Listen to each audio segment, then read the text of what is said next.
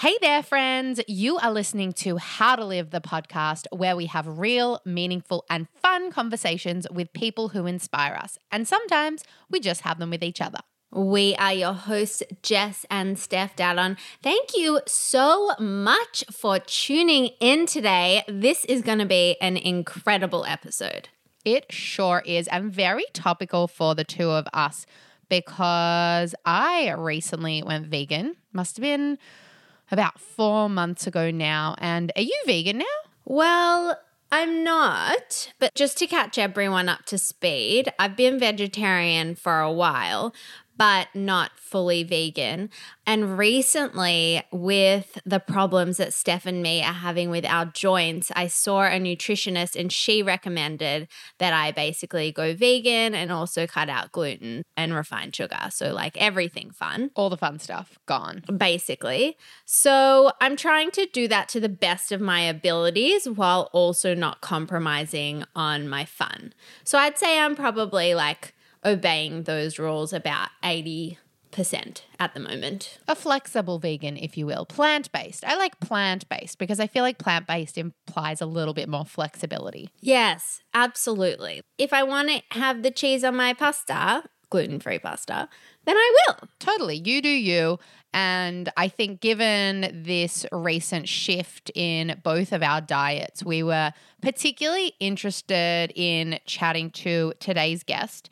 We have the incredible Tracye McQuirter on today's episode. She's an American public health nutritionist, she's a vegan activist, and an incredible author. And Tracye helps people go vegan. And there can be a lot of issues associated with going vegan that the two of us have been discovering ourselves, like knowing how much nutrition you need and knowing how to fill yourself up and there are also a lot of questions that people have if they're thinking about going vegan. You know, maybe you're wondering if it would be better for your health. So we chat to Tracye about all of this, and she also shared some amazing insights about the links between diet and systemic racism. Stick around to the end of the episode to find out what we're going to be chatting about next week, and really do enjoy Tracye.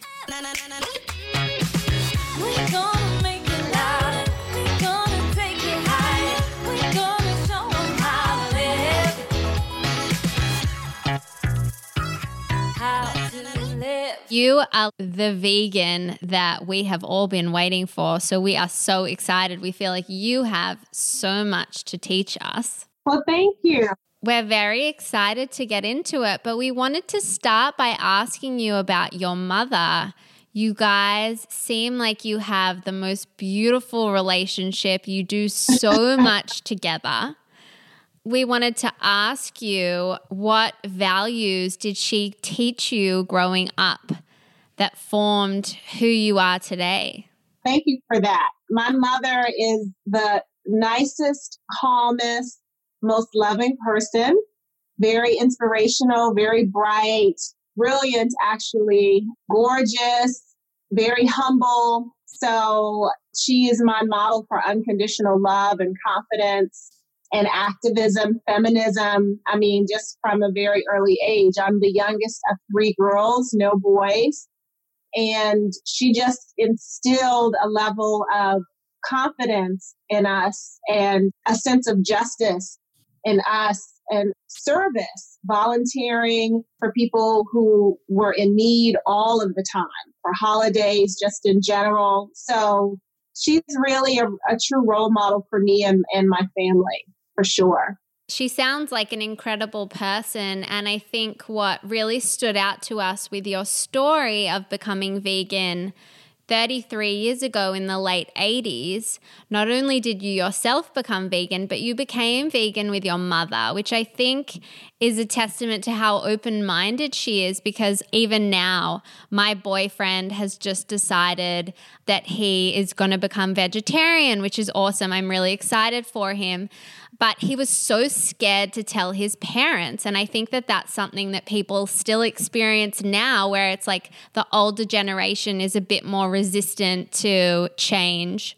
So the fact that it was so many decades ago now and she was all for it is super cool. So we'd love to hear from you about how you came to being vegan and what happened to you in college that led you to making that decision.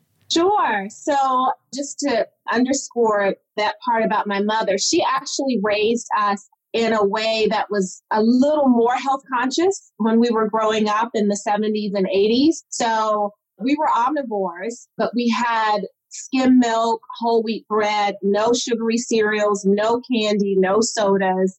Obviously, we hated it. but she decided with my oldest sister when she was pregnant with my oldest sister, her first child, she wanted to raise healthy children. And she started reading about how to do that.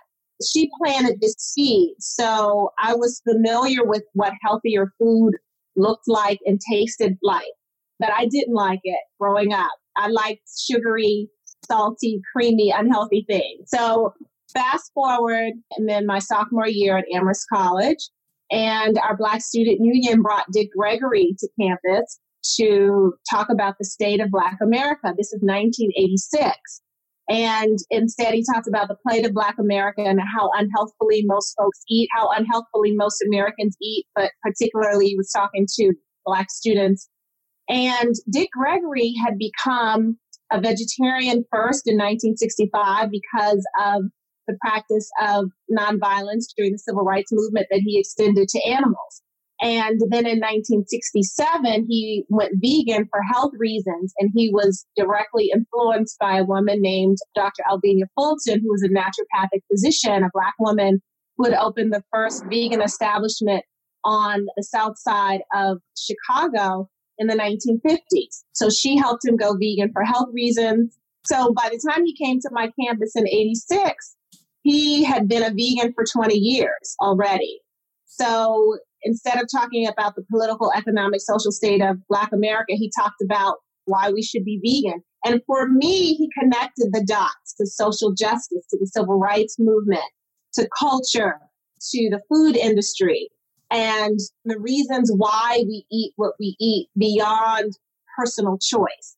And I was interested in all of these types of things anyway. I was having a paradigm shift in my consciousness, taking all of these courses on racism and sexism and imperialism, homophobia, all of these isms, right? And so for him to connect food to that was really incredible for me. I'd never heard anything like that. So I immediately after the lecture gave up hamburgers and hot dogs for a week because I ate them all the time. And I should say that as part of his talk, he traced the path of a hamburger from a cow on a factory farm through the slaughterhouse process to a fast food restaurant to a clogged artery to a heart attack.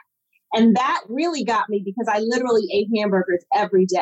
In my first year, the year before, I had gained 25 pounds because I ate nothing healthy. So you can imagine all of this was just amazing to me. And so I immediately gave up hamburgers and hot dogs. And then I was like, Dick Gregory's crazy. But I couldn't get what he said out of my mom. I called my mother, my sisters, and I told them about it. And when I went home a few months later for the summer, I just decided to read everything that was available on vegetarianism. And my mother and my sister, who was home from Tufts University, she's a year ahead of me, we all read the same books. And at that time, this is 10 years before we had the internet. So you had to physically go to the library and read books. And we all decided to go vegetarian by the end of the summer. So my mom was already kind of on a healthier path. So this was not completely new to her. Just such an incredible story and the path that led you to making these dietary changes is one that we personally haven't often heard about. And I'm really interested in hearing more about what was it that Dick Gregory was saying was this link between racism, between injustices, and the diet. Well, basically, he was talking about the fact that the USDA is in bed with and cahoots with the food industry. I mean, the fact that on the one hand, the USDA's role is to promote food, right? To promote the food industry. And on the other hand, the role is to promote health among citizens, but that was in conflict because the food industry determined that they made more money through processed packaged food that was unhealthy, right? You make more money from potato chips than broccoli, right? And so he talked about why, therefore, the food industry advertised more processed food, more packaged food, why there were more unhealthy ingredients in these foods because of profit. And that it affected African Americans more because not only was the food itself unhealthy, but we were targeted with fast food, with junk food. And they targeted us for a variety of reasons, but in a white supremacist capitalist society, this is part of systemic racism, right? With any industry, health, housing, education, politics, economics, the industry that has power is going to exploit and extract the folks that they think that they can continue to do that with, right? And that in this society is African Americans. So food is no different, but we didn't know that. We thought we were just eating this way because we liked the way it tastes, not because that's what we were taught, that's what was available to us, that's what we saw fast food places all over the place in our neighborhoods if we lived in low income communities, not healthy places to eat. So that's the direct link, and that still exists today. And I will tell you that up until 1968, when Martin Luther King was assassinated, African Americans were actually eating more plant based foods, more whole grains, more fruits and vegetables that were fresh fruits and vegetables than any other demographic in the country. And then when King was assassinated, there was a federal commission that determined that one of the best ways to help the community because of the uprisings that happened after the assassination one of the best ways to kind of quell it was to bring fast food places into the community in cahoots with the fast food places so that young people could work at these places, right? So there could be economic opportunity for you and some of the community leaders seeing that this was a viable way for young people to be occupied, to be employed, welcomed it with open arms. And so within a year or two, with these fast food places proliferating large urban centers across the United States, that completely shifted. So we went from eating the most whole grains and fresh fruits and vegetables to eating the most fast food. That's by design. So these are the kinds of things he's talking about that I knew nothing about. And it blows my mind to hear that that was a talk that you listened to in 1986, and these sorts of things are still going on today within America and towards the black community. And I know that since I've read your story, I started doing a bit more research about what's going on here in Australia. And I think that there is this similar theme throughout most countries that target the low socioeconomic areas with the types of things that you're talking about. So it's pretty important, I guess, to have these conversations and start to educate people around this. Especially because changing people's diets, it's such an empowering way of creating change. It's such a powerful way of empowering people. And we know you've done a lot of work around this in your life.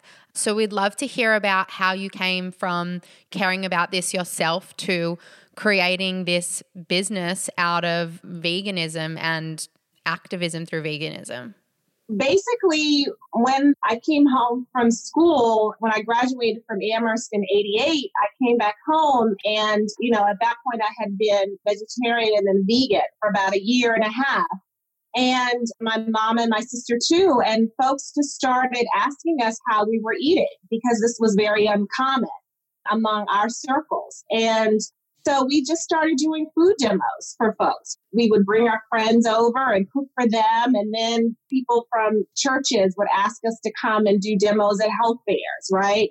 So we were just getting requests to come and, and show people how we were eating. And that's kind of how we started just showing other people how we were doing it. And then we had a friend who was an early adopter of the internet, and he suggested that we start a website. So we started a website in 1996. And between 1996 and 97, we created one of the very first vegan websites on the internet, period. I think there were four other ones at that time. And ours was also the first by and for Black vegans. And it was basically an online magazine. You know, we changed content once a week. We talked about all aspects of veganism. And we had thousands of subscribers. You know, folks were really interested. And so it was kind of organic, just people asking us, suggesting things. And we really loved doing it. I was a museum director working 60 to 80 hours a week, and my sister was a historian. And during our free time, this is what we did. We went around talking about veganism, showing veganism, working on our website. So eventually I decided that I wanted to pursue veganism more than I wanted to pursue museum management. And my father was disappointed because he thought I would become the youngest director of MoMA in New York. And I decided to change careers because I really loved this more, teaching veganism. So that's how it started for me. That's incredible. I love that you really went after what you love because I think that's something that so many people feel pressure to do what other people expect of them. So it's really cool that you were able to really follow your calling in that way. Yeah, thank you. I think what's exciting about what you do is often we come at veganism from an animal welfare perspective, which definitely speaks to some people, but it doesn't necessarily speak to all people. And I think that by you highlighting the benefits that you could actually feel better if you started to adopt this diet and moved into this direction, I think that's a new lens that we haven't really explored that much. And I think that that's a really clever way also to get people into the movement because you know we're on the animal side being like yeah more vegans great. So what are the health benefits that you've identified by adopting this diet? Can i step back and just comment about that for just one second? Because for me it was circular. So you know how i said dick gregory started actually for compassion towards animals my next semester after I came home that summer, after my sophomore year that Dick Gregory spoke, I took my junior year away. I went to Nairobi, Kenya the first semester, and then Howard University the second semester. That first semester that I was in Nairobi, I wanted to be vegetarian, but I couldn't because I had signed up for the program months earlier as an omnivore. But as part of that experience, that six months, we went on safari with Samburus for two weeks. So for two weeks, we were living with Samburu on the plains and we were watching animals in their domain, in their environment, studying them, seeing them, giraffes, gazelles, rhinos, lions, all the animals on the savannah. And then on our very last night, we ate at a restaurant called The Carnivore. And at that time in 1987, hunters could kill animals on safari and then have them served to them at the restaurant. And so somebody had killed a gazelle looking animal. I don't know if it was a gazelle, that's what I remember, or a zebra. And they roasted it whole over a pit and they brought it out and put it on this table for us. We were 30 students and our guides and other folks part of the program. And they began to carve it from head to hoof. And it was at that moment that I decided that I would never eat another animal again. Now, I had also earlier seen a goat being born for the first time, and then they served goat to us the next day. I saw it killed and skinned and chopped up and made into stew. So I had never had these visceral experiences with animals before. So for me, it was circular. So it was for health reasons, but also for animal reasons. I have goosebumps from that story. Just that visual that you gave is so powerful. Yeah, I don't think that I'm actually alone in that. Some things can be circular. And when we started our website, we also started an animal rights group for people of color called Justice for All Species in the late 90s. So I was doing both. It was circular. Yeah. And I think when you can tap into the compassion within yourself for other human beings, for animals, for yourself, it's all connected. You don't want to cause harm to animals and you want to be putting things in your own body that are going to truly nourish you. So it is all connected. So, yeah, we would love to hear about what some of the biggest health benefits that you found that does come out of a vegan diet primarily the health benefits are that you can prevent and often reverse chronic diseases by up to 80%. So we're talking about preventing diet related chronic diseases like heart disease, certain cancers, stroke, diabetes, unhealthy weight. there is nothing like plant based foods in terms of something natural that you can do yourself to decrease your risk of dying from the top four killers in the country, which are these preventable chronic diseases, right? So you can reduce your risk of getting these diseases by 80%. There's nothing else that does that. That is an eye opening benefit that people just are not aware of. So that's the first thing. And then these health benefits you can see right away, especially if you're eating a whole food plant based diet, right? You're eating an actually healthy vegan diet. You can see your blood pressure decrease within weeks. You can see your cholesterol level go down within weeks. Your diabetes can be reversed within months. So people can see these results pretty quickly. And it's not rocket science. You know, you're not eating animal protein, saturated fat, and cholesterol. That's not coursing through your system all the time. You're eating fiber and, and healthful nutrients. So those are the primary health benefits and they continue. You know, if you're able to maintain and particularly eat a whole food plant based diet, you can see your health maintain. And I'll use my mother as another example. She started in her 50s. She's now 83. She'll be 84 next month. No chronic diseases, the same healthy weight, same hourglass figure that she had in her 30s and her 50s. She exercises twice a day, six days a week, Pilates, weight training, aerobics, yoga, Tai Chi. She walks miles a day. She's in excellent health. I mean, how many women do you know at that age who can do that? And particularly in our communities, African American women, because we typically are going to have diabetes, hypertension, you know, high blood pressure for a number of systemic reasons, but also because of the way we eat. So, you know, I think people have an expectation that they're going to become sick and diseased when they get older. I have an expectation that I'm going to be healthy for the rest of my life. And that is very freeing because that means that I can do whatever I want and not expect to have physical limitations because of my health. What a beautiful sentiment that we should all be able to feel. It sounds really magical, but at the same time, it should be the standard that we all hold for our lives. And in addition to all of this incredible work that you've done over the years, you're also this vegan lifestyle coach which really excited us because even us ourselves on our own dietary journey, I've been vegetarian and Steph has been vegan for a little while now. I'm like only two months in, so I'm like very excited to ask you a lot of questions here about. Okay. so you have this eight week vegan transition program on your website. So we just mm-hmm. love to pick your brain about all things a vegan lifestyle and how to make the transition easier. So if someone is looking to become vegan, what are some of the first steps that they should take in terms of maybe doing some research and things that they should know? The very, very first thing that I suggest that people do is to be solid in why they're doing it. Before they swap out any meals, before they empty their pantries, go grocery shopping, look up recipes, the very first thing is to be solid in why you're doing it because we still live in a very meat centered world.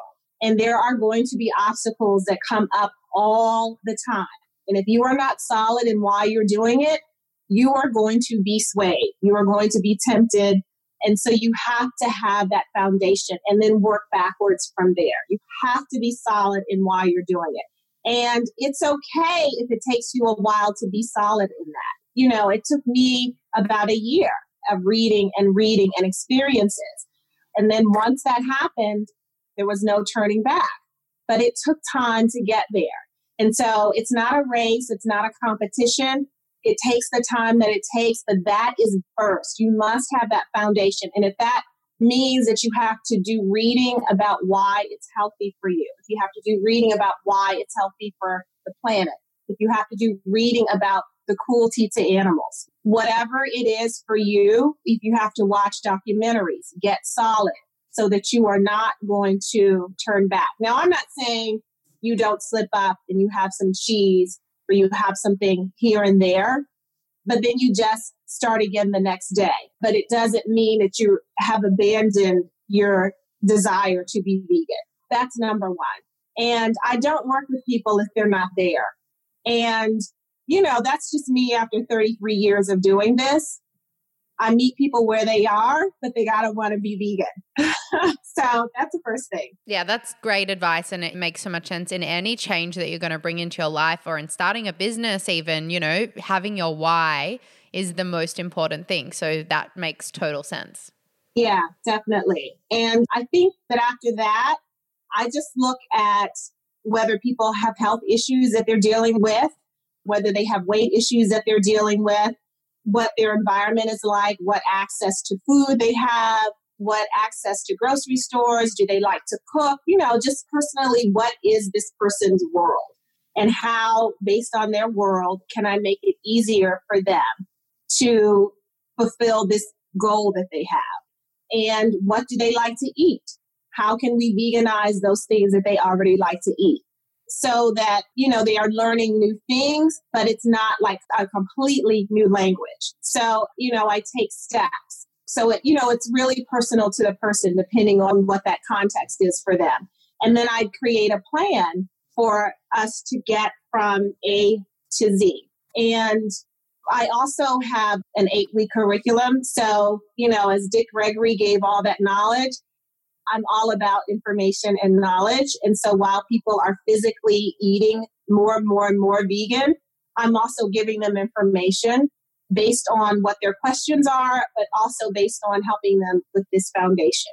I love what you said there that, you know, it's not totally learning a new language. It's just like you're bringing in some new words, you're learning some new words, you're swapping out some of your old words. That makes it seem so much more doable. Where, you know, if you have bolognese pasta, you're just swapping out the meat for the tofu mince or whatever it is so that you're still eating familiar meals. It's not totally overhauling your whole diet. And I think to be so systematic and planned about it is really clever. And hearing you talk about it sounds quite obvious, but to be honest, I never even thought about it before. And I was pescatarian for a bunch of years and then I became vegetarian and I just dropped all the fish. And I did no research. I knew nothing and I didn't plan anything. And I ended up with all of these body issues because I knew nothing about nutrients because I had always just relied on my fish in my day to give me what I needed. And then mm-hmm. I feel like by doing this planning, you're avoiding a lot of mistakes that people often make. And I know I have. So, what are some of the mistakes that you see made and that can be avoided through this planning and knowledge?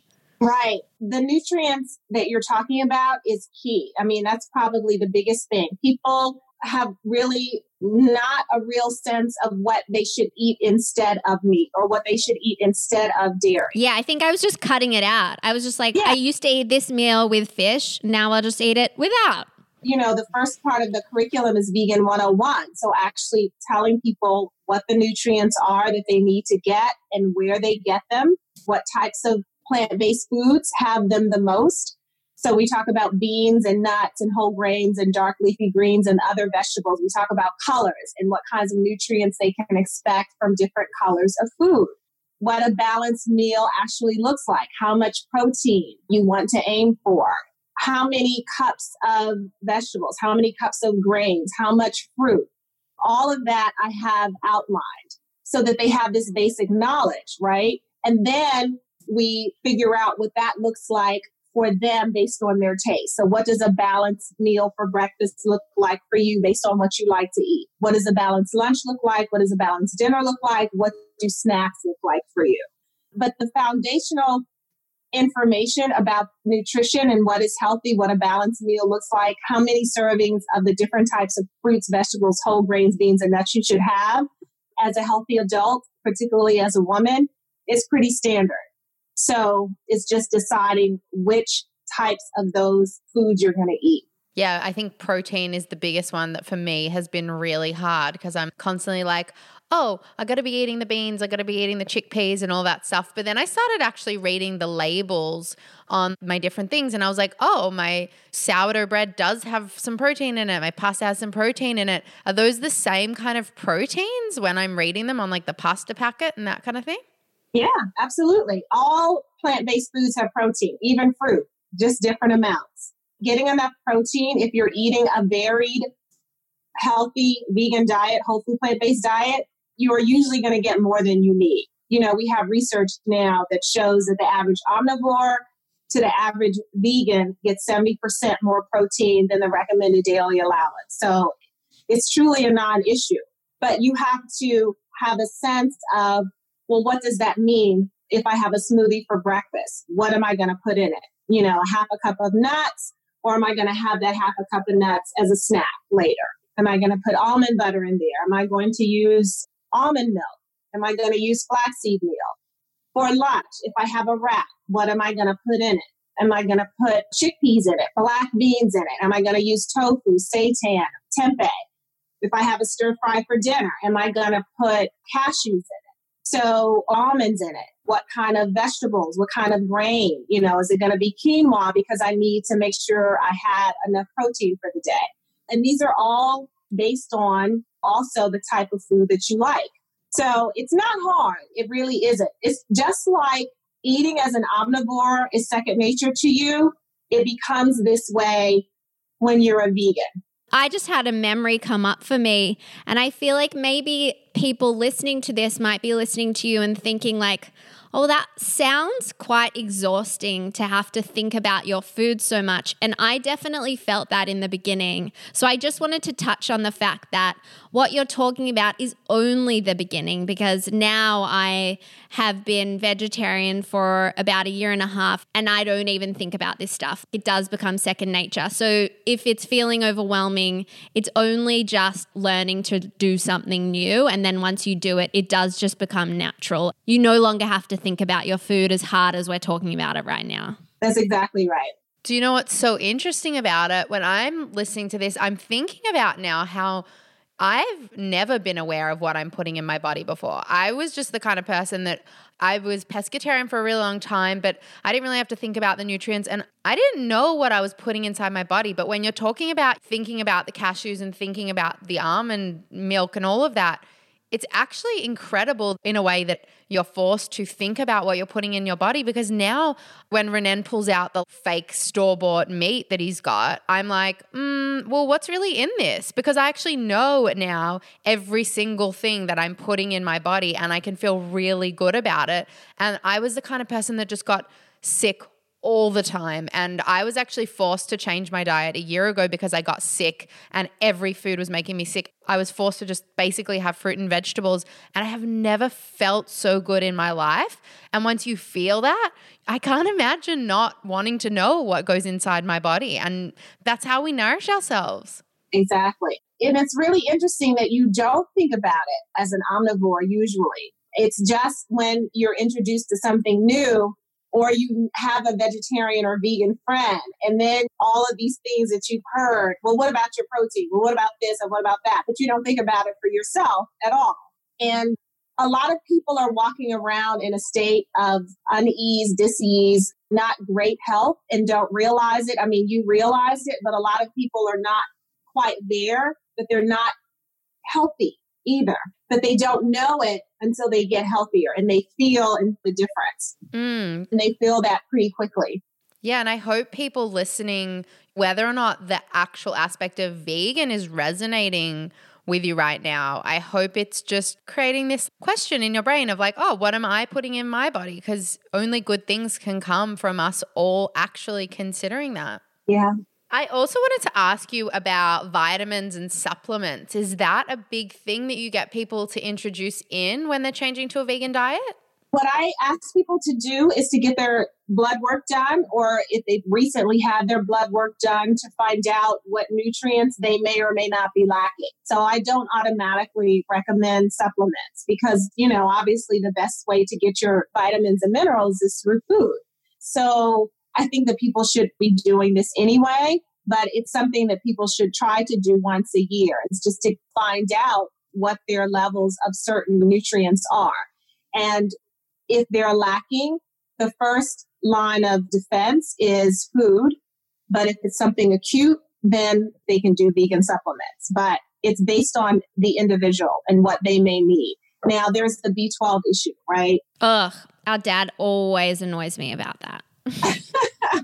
Yeah, I mean, The bottom line is that B12 is something that omnivores and vegans alike should be tested for. So, as part of that blood work that you get, find out what your level of B12 is. Just because you're an omnivore does not mean that you're getting enough B12. Just because you're a vegan does not mean that you're not getting enough B12.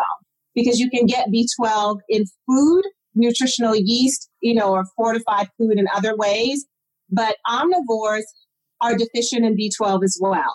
And then there's also this correlation. I think that maybe people sometimes get confused, especially now that the word vegan means healthy. Yeah. And like Steph touched on before with the store bought fake meat, which I love.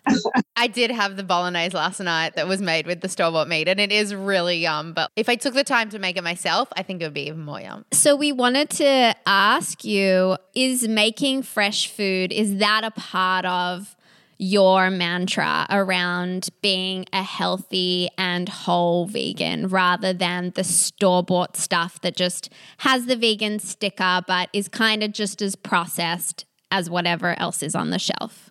Yeah. You know, whole food plant based is healthiest. And having gone vegan when I did in the 80s meant that although there weren't as many options as there are now, what we ate was healthier because there were fewer options, we cooked more for ourselves. So that is what I've continued to do. I usually cook for myself and it's whole food plant based. My cookbook is whole food plant based. Most vegan cookbooks are not, but that's just because that's the way that I eat. Now there is processed vegan plant food available in a lot more places. And because veganism is more and more popular around the world, there's this gold rush, I call it, to make money off of this trend and to create new, different types of packaged products. That's what the food industry did with omnivore food. That's what's happening with vegan food. If there's a profit and there can be packaged processed food made so that these food industries can make profit, they're going to do it it doesn't mean that the food is going to be healthy. It's going to be higher in fat, salt, and sugar. It's going to have chemicals in it, synthetics in it. So it's healthier, but it's not the healthiest. And a lot of people need these foods to transition. They want the taste of meat and dairy. I did when I started. Like I said, I ate hamburgers and hot dogs all the time. So in the beginning, I wanted that there weren't a lot of options. So a lot of times I was making my own and I was making them out of whole beans and rice and that kind of thing. So there is a place for it, but it, you know, I call it bridge food if you kind of need that to cross over, but it's not a place to stay to maintain good health. Mm, that makes sense. And I think for people that do have the time and the money, you can make most of these things yourself. I've looked up healthy vegan sausage recipes. If you can make them, great, but it's not like we need these foods and definitely makes a big difference to not be eating the packaged stuff. And some are healthier than others. The sausages and the burgers, some are made with ingredients that you would make at home. So there are black bean burgers, there are mushroom burgers, there are vegetable burgers, and they're made with food that you would have at home. But it's convenient for you to just buy it. Do that. Keep it in your fridge. Keep it in your freezer. There's nothing wrong with that. So check the ingredients because not all packaged food, just like frozen vegetables, there are some healthier packaged foods out there that are there for convenience. The majority of them are not, but there are some, you know, and that's fine. So, are there certain things we should be looking at when we look at the ingredients? Because I've been trying to read ingredients, but I'm like, I don't know what half this stuff is. Or is that when you go, okay, red flag? exactly. You know that. if you can't pronounce it. Yeah. If it's a paragraph long, then you don't want that or you don't want that on a regular basis, right? You want stuff that you have in your fridge as ingredients for food that you would buy at the store for sure. And then, you know, just in terms of fat, salt, and sugar, those are the things that you want to be very low or no in your packaged food. Very low or no. I like that. Mm-hmm. There's another question that I was so excited to ask you around being pregnant and children because I'm seeing this now with my friends as they start to be interested in having kids, and a lot of them are vegetarian or vegan. And so, you know, meat eaters love to say, like, they couldn't keep that while they're pregnant, could they? And they couldn't feed that to their kids, could they? And I actually don't know the answers. So I'm always like, ah, I guess, I don't know. Uh. But I'd love to hear from you. Is it possible to become pregnant Absolutely. and maintain vegan and all that stuff? And feeding kids a vegan diet and being healthy. Absolutely. The best thing that you can do for your kids, as a matter of fact, to have a vegan pregnancy and to raise your kids vegan. Absolutely. It's healthy for so many reasons. So, if someone is pregnant and they decide that for whatever reason they can't be vegan anymore, that's fine. But it's not because by default it's going to be unhealthy for their child. It's actually healthiest for your child to be plant based from day one just the same as you are as an adult. Not only are vegan children healthier, they get fewer illnesses, they also tend to have higher IQs. They also tend to be more emotionally developed than kids who are eating the unhealthiest food. And that makes sense because if you're eating a lot of food that's high in fat, salt, and sugar, high in dyes, you know, that can contribute to ADHD and a whole number of illnesses. So all you need to do is consult a pediatrician, preferably a pediatrician that is familiar with raising children vegan and advising you, or is a vegan pediatrician herself, or find some information. I created with Farm Sanctuary an African American Vegan Starter Guide that's free online, AfricanAmericanVeganStarterGuide.com. And we have a page that was written by a vegan pediatrician who raised all of her children vegan.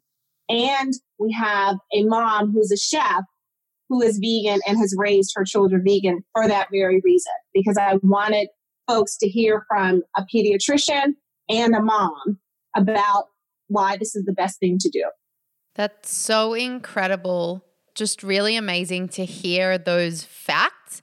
And I think that there's a part of it that's so important is that there's so much judgment out there. There's so much judgment like, "Oh my god, she's raising her kids vegan. That's disgusting," or whatever it is. And and there's judgment the other yeah, way. those poor kids. you yeah, know. those poor kids. There's judgment the other way as well by the vegan community of people eating meat still. And I feel like it just kind of circles back to that conversation we were having on compassion and just understanding that everyone is where they are in their life for a reason. And change never comes from shaming people, it comes from inspiring people. So, hearing those facts and seeing children grow up on these plant based vegan diets and the health benefits that come out of them, that will speak for itself. And I just feel like there's no room in any of this conversation for the judgment. Absolutely. There are books that have been written about raising children vegan, vegan pregnancy. In the States, the American Dietetic Association has position papers about vegan pregnancy and raising children vegan. I mean, the information is there.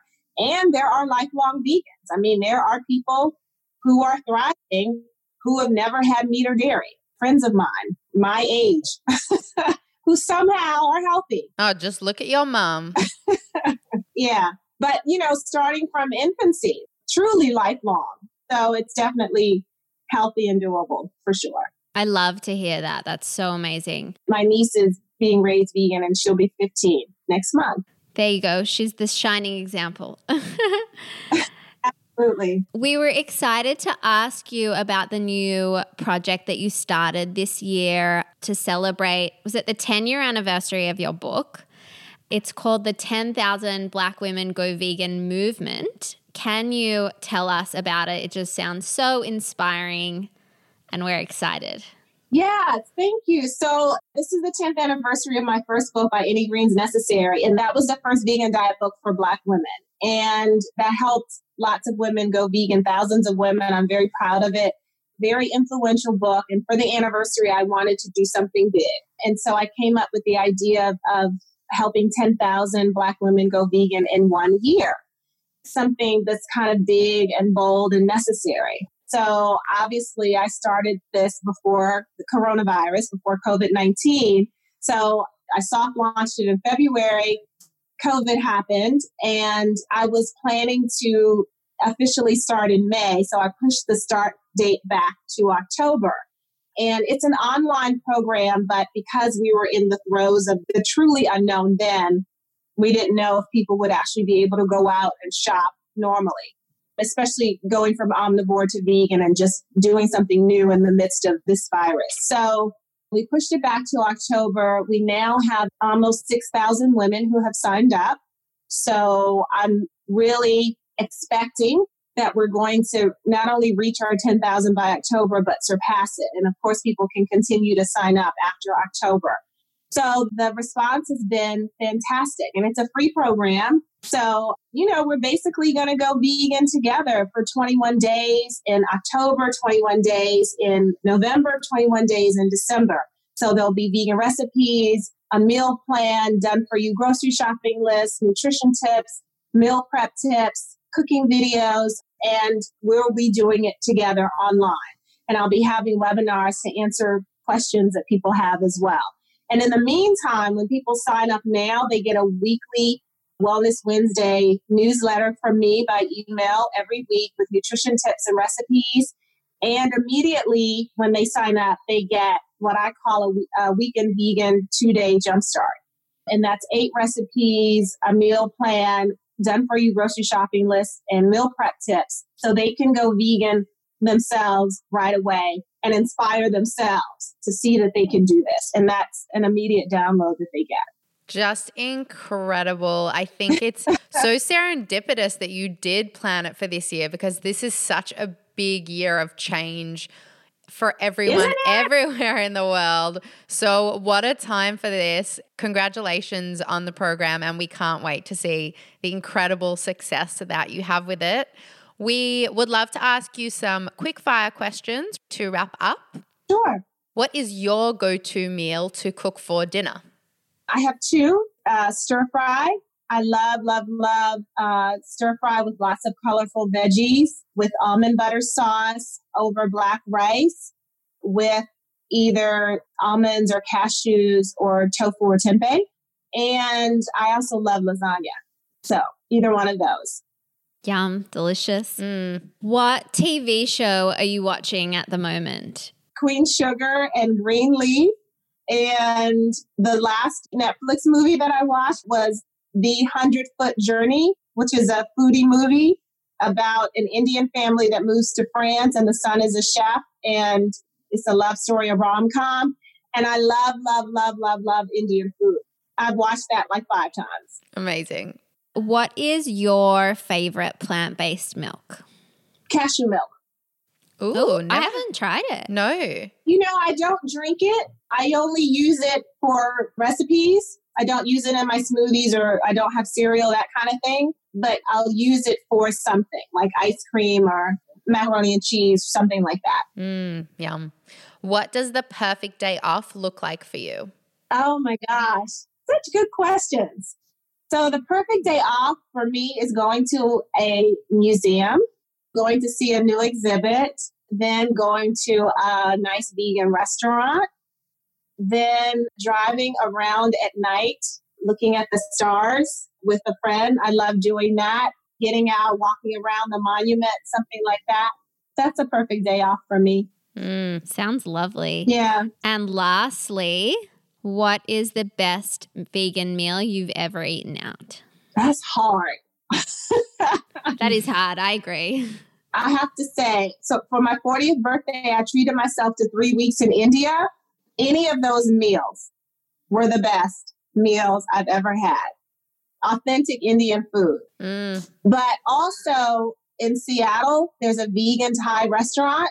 And I had given up Thai food when I became vegan because I didn't know about the fish sauce. And I'd never been to a vegan Thai restaurant. So when I found out about this restaurant, when I was there for a book talk, I ordered like three vegan dishes and they were divine. Thai is like one of my favorite foods. So I haven't been to Thailand yet. It's on my bucket list. So Thai or Indian.